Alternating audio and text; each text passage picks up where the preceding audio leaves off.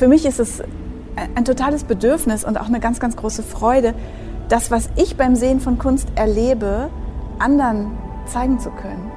Sagt Silke Hohmann, Journalistin und Kunstkritikerin beim Kunstmagazin Monopol. Ich habe sie für ein Gespräch in Berlin getroffen. Mein Name ist Felix von Böhm und Silke Hohmann ist heute mein Gast bei einer weiteren Ausgabe des Podcasts Kunstpause. Gehen wir doch mal direkt rein in so eine Kunstbeschreibung. Wir sitzen hier im Innenhof des Hamburger Bahnhofs, wo wir gerade die Videoarbeit von Dominique González Förster namens Opera aus dem Jahr 2016 angesehen haben. Du hast dir dieses Werk ausgesucht. Warum? manchmal gar nicht so einfach zu sagen, warum man auf etwas so stark reagiert. Aber ähm, es gibt Werke, die werden mit der Zeit auch immer besser und immer interessanter und immer tiefgründiger vielleicht, weil sich auch die Gesellschaft verändert, weil sich die Diskurse verändern. Und ich habe jetzt ein Werk ausgesucht, da äh, ist eine sehr bekannte, sehr renommierte Künstlerin Dominique González Förster, die sich in die Rolle einer eines Megastars begibt, eines weiblichen Opernstars, der so bekannt ist wie nur was, also eigentlich eine Ikone des, äh, der, der Oper, äh, Maria Callas. Wenn man den Namen Maria Callas ausspricht, merkt man es ja schon, das ist eine Projektionsfläche sondergleichen. Jeder hat sofort das Bild von ihr vor Augen, man weiß genau, wie sie aussieht, man hat ihren Liedstrich, man hat vielleicht das Timbre ihrer Stimme, diese besondere Stimme im Ohr. Man hat irgendwie auch gleich so eine Leidensgeschichte so ein bisschen mit dabei, ja, diese, diese wahnsinnige, sehnsuchtsvolle Kraft, die sie entwickelt hat. Und ähm, man ist eigentlich auch schon mittendrin in der äh, Version einer Frau, die eine tatsächliche Frau war, aber auch immer mit dieser Projektion auf sie leben musste, umgehen musste und äh, das erfüllen musste, vielleicht gescheitert ist, bestimmt gescheitert ist, vielleicht es überboten hat, vielleicht mit Sicherheit Grenzen übertreten hat des bisher Gedachten, Gehörten, Gesehenen, eine Ausnahmeperson. Deshalb ist Maria Callas natürlich erstmal per se total interessant. Auf die hat auch jeder Zugriff. Jeder kann seine Callas irgendwie für sich zusammenschustern. Dominique González Förster als Frau, als Künstlerin, als jemand, der auch sich mit Rollen, mit mit Gewändern, mit, mit, mit Verkleidung beschäftigt und äh, tatsächlich ganz stark auch experimentiert mit verschiedenen Outfits, mit verschiedenen ja, Rollen, wie ich schon gesagt habe. Ähm, sie gibt sich die Rolle der großen Colors. Das ist auch erstmal vielleicht sowas wie ähm, natürlich ein Spiel. Vielleicht ist es sogar auch eine Anmaßung. Warum ist es eine Anmaßung? Weil sie eine Frau ist, die eine größere, berühmtere, grandiosere Frau. Warum findet man das bei Frauen vielleicht weniger ähm, legitim als bei Männern? Wenn zum Beispiel Joseph Beuys sagt, ähm, das Schweigen von Marcel Duchamp wird überbewertet, dann sagt man, ah ja, äh, ach, der Beuys, ja, das ist natürlich äh, wahr. Da muss man mal drüber nachdenken über so einen Satz. Was Beuys gemacht hat, ist nichts anderes, als sich ganz kurz mit Marcel Duchamp auf eine Ebene zu begeben, um ihn dann auch noch zu überbieten. Sagt niemand, das ist nicht legitim. Da sagt jeder, hm, da denken wir mal drüber nach. Die Kopfüberlegung ist die, eine bekannte Künstlerin verwandelt sich in eine noch größere, berühmtere Frau und sie holt sich vielleicht als Frau diese berühmte Frau zurück. Sie macht vielleicht was Eigenes draus. Sie, auf Englisch gibt es dieses Wort Reclaiming. Allerdings als Hologramm, was dann ja wieder was extrem Evasives hat. Ja? Es, ist ja kein, es ist ja keine Wachsfigur. Es ist keine Skulptur. Es ist, es ist ein Hologramm. Es ist nichts. Es ist eine Einbildung gewissermaßen. Es ist eine Einbildung gewissermaßen, aber ganz klar ist ja, dass sie, nämlich Dominique González Förster selbst, diese Callas verkörpert. Sie ist als Geist irgendwie eingefangen. Sie ist, es ist vielleicht sogar stärker, als wenn es ein Material wäre oder als wenn es einfach nur ein Video wäre. Es, ist, es hat was Ätherisches, was Diffuses, es hat was ähm, Gespenstisches, hat auch was Unheimliches. Es ist ja auch was, das vielleicht... Ähm, irgendwie geisterhaft eine Erscheinung ist, die aus der Vergangenheit zu uns wieder zurückkommt. Callas Stimme spricht zu uns für immer, das ist ewig. Sie spricht aber jetzt auch in dieser jetzigen Zeit zu uns aus einem Hallraum, der ist viel größer. Die Fragen sind ganz andere als 2016, als das gedreht wurde. Gab es vielleicht diesen massiven feministischen Diskurs, in dem wir gerade tollerweise mittendrin stecken, noch gar nicht. Und es ist äh, aber natürlich total interessant, auch unter diesen Aspekten so eine Arbeit zu sehen und auch unter diesen Aspekten Maria Callas überhaupt noch mal zu sehen. Und natürlich Dominique González Förster, es ist sowieso immer toll, die zu sehen. Das heißt, es kommt so viel zusammen in eigentlich einer relativ kleinen Sache ein, ein, ein Bild, ein, äh, eine, eine Klangwelt, die Callas Klangwelt, Arien aus La äh, Traviata und so weiter sind hörbar. Und ähm, natürlich haben wir die Intensität dieser Stimme. Wir sind angerührt, ob wir wollen oder nicht. Wir können uns gar nicht davor verschließen, vor dieser Stärke, vor dieser, vor dieser einfach vor dieser Callas. Mhm. Und ähm, diese Türen zu öffnen zu auch Dingen, wo der Kopf gar nicht ist, wo der gar nicht noch gar nicht ist oder vielleicht nie ist oder so, das kann Kunst eben auch. Und deshalb finde ich diese Verdichtung in dieser Figur Callas, in diesem Hologramm einfach so besonders. Das ist sehr, sehr schön, dir so live beim Nachdenken über eine Arbeit zuzuhören. Wenn das ähm, nicht so live und unmittelbar wie hier in diesem Podcast passiert, dann ähm, äh, ist das sicherlich ein Reflexionsprozess. Du ordnest deine Gedanken, ähm, du wägst ab, was ist wichtig, ähm, was könnte die Arbeit sagen wollen, wie bringst du das in Schriftform und kannst du mal diesen Prozess versuchen zu beschreiben, der unmittelbar nach dem Erfahren von Kunst für dich immer, wenn du schreibst, eintritt? Also, ich komme rein. Ich gucke mich um, ich weiß sofort, was mich interessiert oder fasziniert. Ich gehe darauf zu. Währenddessen wird das, was ich da sehe, abgeglichen mit allen Dingen, die ich je gesehen habe, hoffentlich, an die ich mich erinnere zumindest, weil das ganz, ganz wichtig ist natürlich für das Einordnen von Werken, dass man schaut, ähm, ist es wirklich so neu, wie es sich für mich gerade anfühlt? Und dann muss man auch ein bisschen drum rumgehen, dann spielt der Raum eine Rolle, dann spielt das äh, ja, vielleicht auch das, was man währenddessen denkt oder so eine Rolle. Also man versucht das irgendwie so ein bisschen rauszukitzeln, was passiert hier gerade. Und dann ähm, ist dieses Einordnen in die Kunstgeschichte oder auch in die Kunstgegenwart ähm, natürlich wichtig, damit man ähm, irgendwie auch richtig liegt in so einer, ja, also es ist schon gut, wenn man, soll sich jetzt nicht ähm, arrogant anhören. Es ist einfach der Beruf. Es ist gut, wenn man viel weiß. Also mhm. es, es, es schadet Man nichts. braucht einen riesen Es schadet nichts, Dinge äh, gesehen zu haben oder ander, an, andernfalls zu wissen, wo man sich informieren muss, um irgendwie so einen Abgleich herzustellen. Und ähm, dann kann man natürlich oder ich irgendwie auch so den eigenen Gedanken eher vertrauen oder man geht eben eher auf die auf die Schiene von, äh, dass, man, dass, dass man versucht äh, zu eine Deutung sofort herzustellen und zu sagen, das bezieht sich jetzt genau auf das und das und dann schreibt man darüber, ja, so wie ich jetzt gerade das mhm. gemacht habe mit dem feministischen Diskurs. Ich habe nicht die leiseste Ahnung, ob das Dominique González First das Thema war, aber es ist eben mein Thema und das ist auch äh, etwas, das man vielleicht irgendwann entwickelt oder was vielleicht ganz schön ist, wenn man sozusagen selber ähm, sich auch leiten lassen kann von Fragen, die man ohnehin gerade hat. Und da ist die Kunst ein unheimlich guter Sparingspartner, weil die hat auch immer, da kommt immer was zurück. Wie hat das bei dir angefangen? Wann hast du angefangen, über Kunst nachzudenken? Das wahrscheinlich schon sehr früh. Und wann hast du beschlossen, über Kunst schreiben zu wollen? Ich habe eigentlich angefangen aus einer Oppositionshaltung heraus.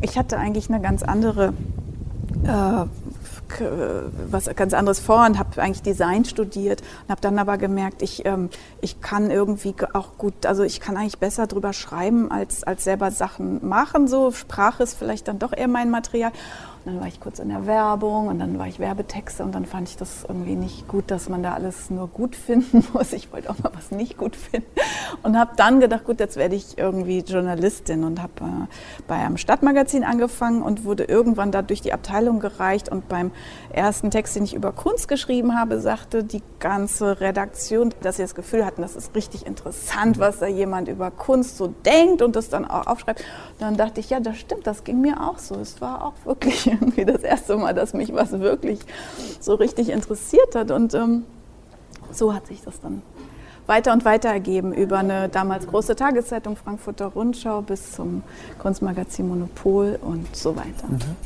Versuchst du ähm, Künstlern zu begegnen, so gut es geht und so viel wie möglich? Oder reicht dir die Kunst sozusagen als Aussage ähm, und ist das schon die Begegnung mit den Künstlern?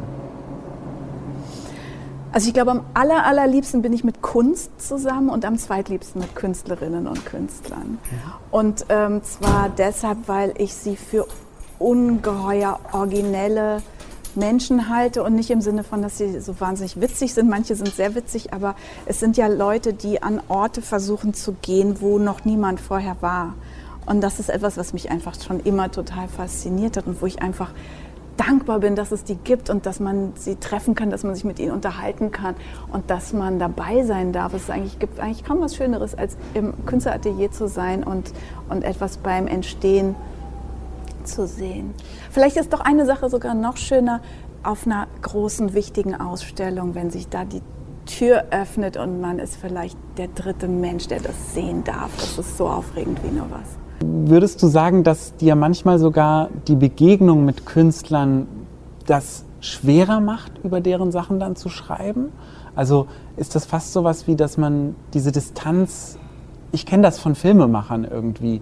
Ich kann, ich habe ja auch über Filme geschrieben und ich kann immer schlechter über Filme schreiben, wenn ich die Regisseure kenne. Das fällt mir einfach schwer.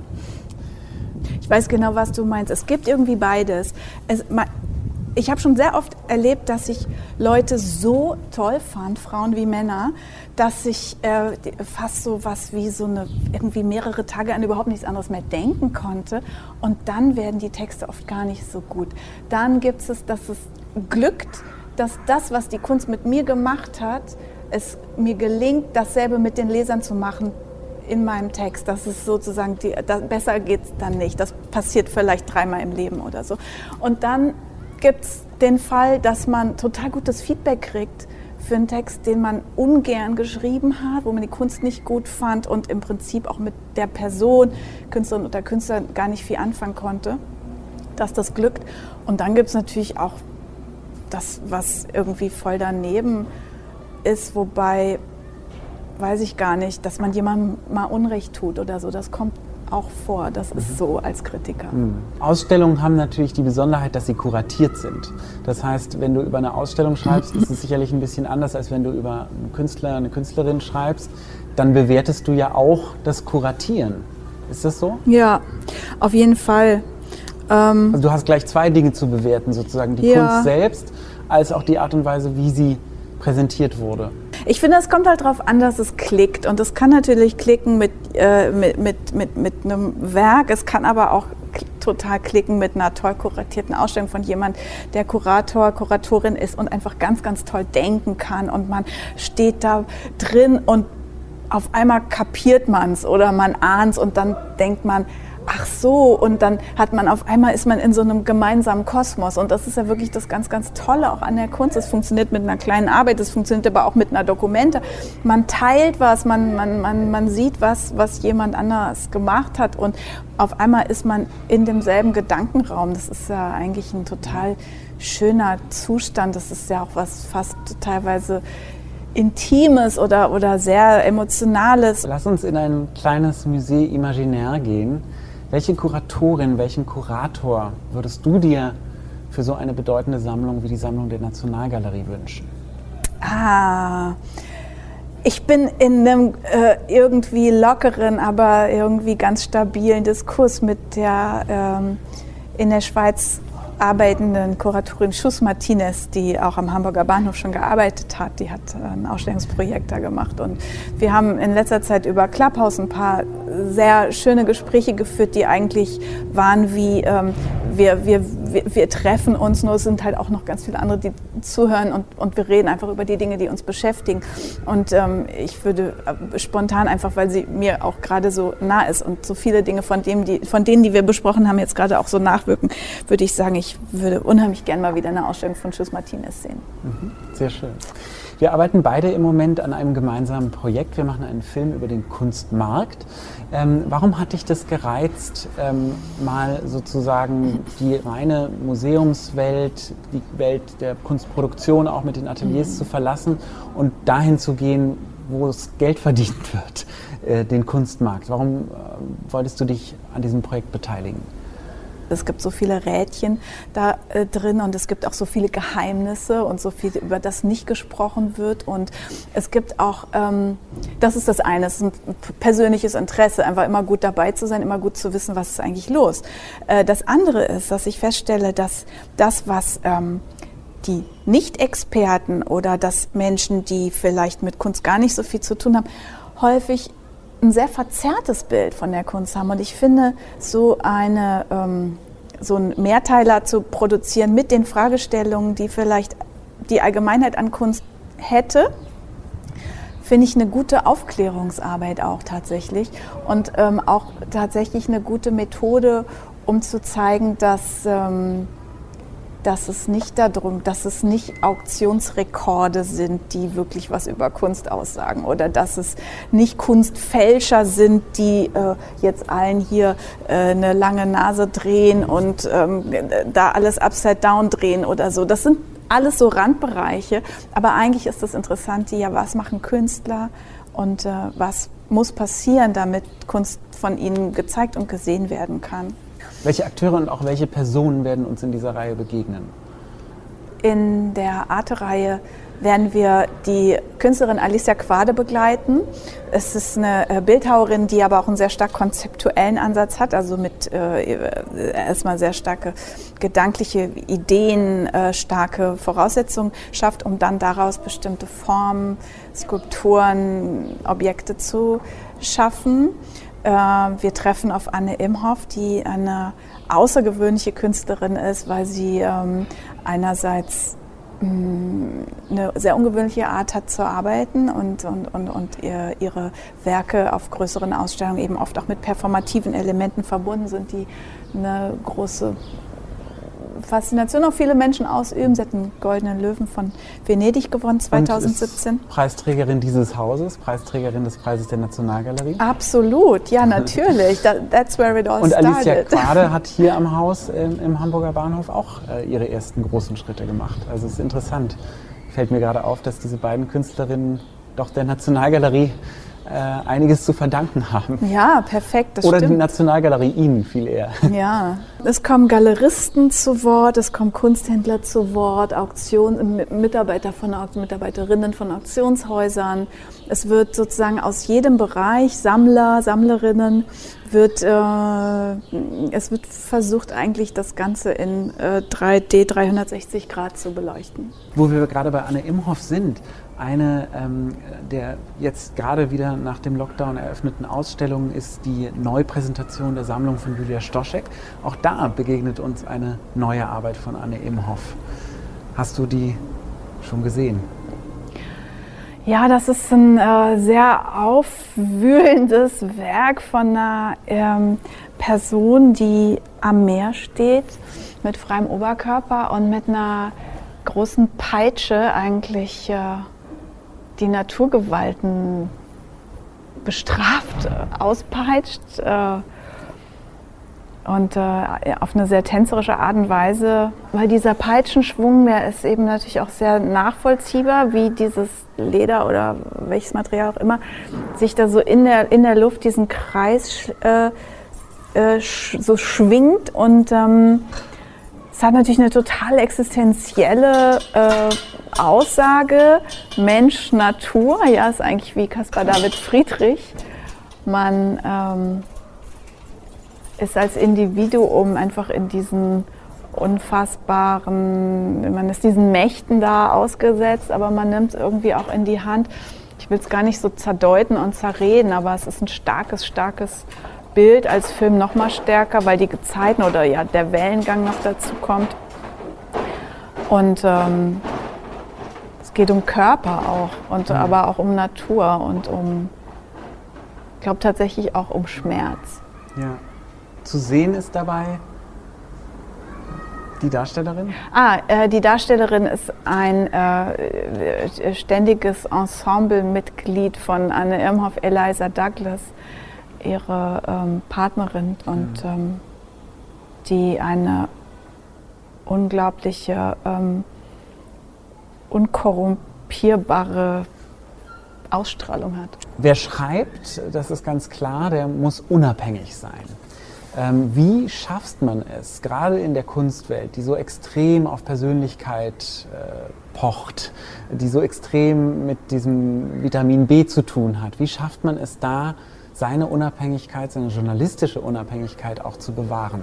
Ist das nicht manchmal ganz schön schwer? Indem man einfach keine Aktien irgendwo drin hat, indem man einfach bei der Kunst bleibt und bei den Kriterien, die man hat. Gibt es bestimmte Künstlerinnen der Gegenwartskunst, die dir ganz besonders am Herzen liegen? Die, ich frage dich jetzt nicht nach deinen Favorites. Mhm. Ähm, das können auch Positionen sein, die dich eher herausfordern oder die du widerborstig findest. Also es geht jetzt nicht nur um Lieblinge, ja. sondern es geht auch um einfach, was, was geht dich an? was geht mich an? Mich geht an, was mit mir was macht. Und ich habe irgendwie im Jahr vielleicht 2000 im Frankfurter Kunstverein von dem damals noch nicht so bekannten Kurator Nikolaus Schafhausen eine Ausstellung gesehen mit Werken von der damals auch mir nicht bekannten Isa Genskin und ich war total äh, aufgeschmissen. Ich hatte, ich wusste nicht, also ich hatte, konnte dazu nichts entwickeln. Und im Laufe der Jahre habe ich gemerkt, ähm, habe ich, hab ich gesehen, dass, äh, was das ist. Ich habe über das Material gelernt, ich habe über sie gelernt, ich habe auch das Sehen gelernt, also auch ihre Sachen speziell sehen gelernt, indem ich immer mehr mir angeschaut habe und bin immer mehr dahinter gekommen. Und ähm, das klingt jetzt pathetisch, aber das Tolle ist ja, dass Kunst dir natürlich auch immer was über dich erzählt und dass du daran immer auch was ablesen kannst, wo du mal standest und wo du vielleicht jetzt stehst oder äh, was dich fasziniert, was dich aufregt. Und bei Isa Genskin, eine der mutigsten, wildesten tollsten Künstlerinnen der Welt überhaupt für mich. Äh, und ich habe sie am Anfang einfach nicht verstanden. Jetzt haben wir sehr viel über Kunstwerke gesprochen. Wir haben den Bogen von Beuys über Anne Imhoff zu Isa Genskin äh, geschlagen. Warum braucht die Kunst die Kritik? Warum braucht sie dich? Warum braucht sie das Schreiben? Das ist eine total interessante Frage. Ich stelle mich das, äh, stelle die mir auch selber ständig.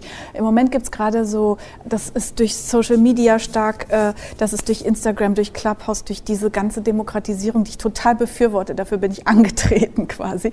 Aber ähm, auf einmal gibt es so ein bisschen so einen Unterton, dass äh, man häufiger so hört, na ja, gut ist ja was gefällt oder wenn das sich verkauft, dann ist das doch irgendwie alles schön und so. Ja, ist auch alles schön.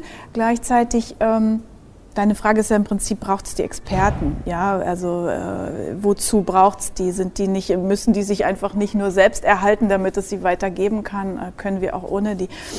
Und ähm, Natürlich braucht es die auf jeden Fall, denn ich denke, es ist äh, auch auf die Gefahr hin, dass das jetzt sehr hochnäsig klingt, aber es kann eben nicht jeder über Kunst äh, was Substanzielles sagen. Manchmal denke ich irgendwie, äh, ich würde mir auch nicht anmaßen, über die Forschungen eines Astrophysikers zu sagen, nee, also das Ergebnis gefällt mir irgendwie nicht. Ich finde diese Zahl, das sagt mir nichts. Also ich glaube, der, hm, nee. Das ist einfach, das ist wirklich, das ist etwas, das, da gibt es Qualitätskriterien und ähm, die Leute, die darin arbeiten, die kennen die auch und es ist auch wichtig, dass es die gibt. Man kann auch nicht entscheiden, wer macht denn den deutschen Pavillon in Venedig, indem man irgendwie eine Abstimmung macht.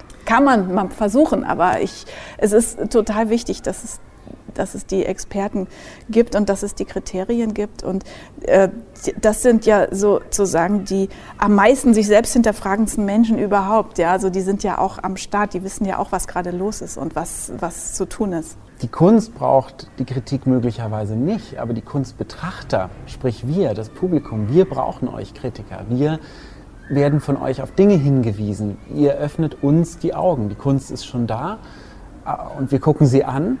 Aber ich glaube schon, dass dieser Begriff der Kunstvermittlung da auch stark reinspielt, oder? Ja, wenn das gelingt, ist es toll. Also je, jeder Monopolleser, jede Monopolleserin, die irgendwie was entdeckt, dadurch, dass es da drin stand, ähm, macht mich total froh. Hier sitzt einer neben dir. Danke. Vielen Dank für das Gespräch, Silke.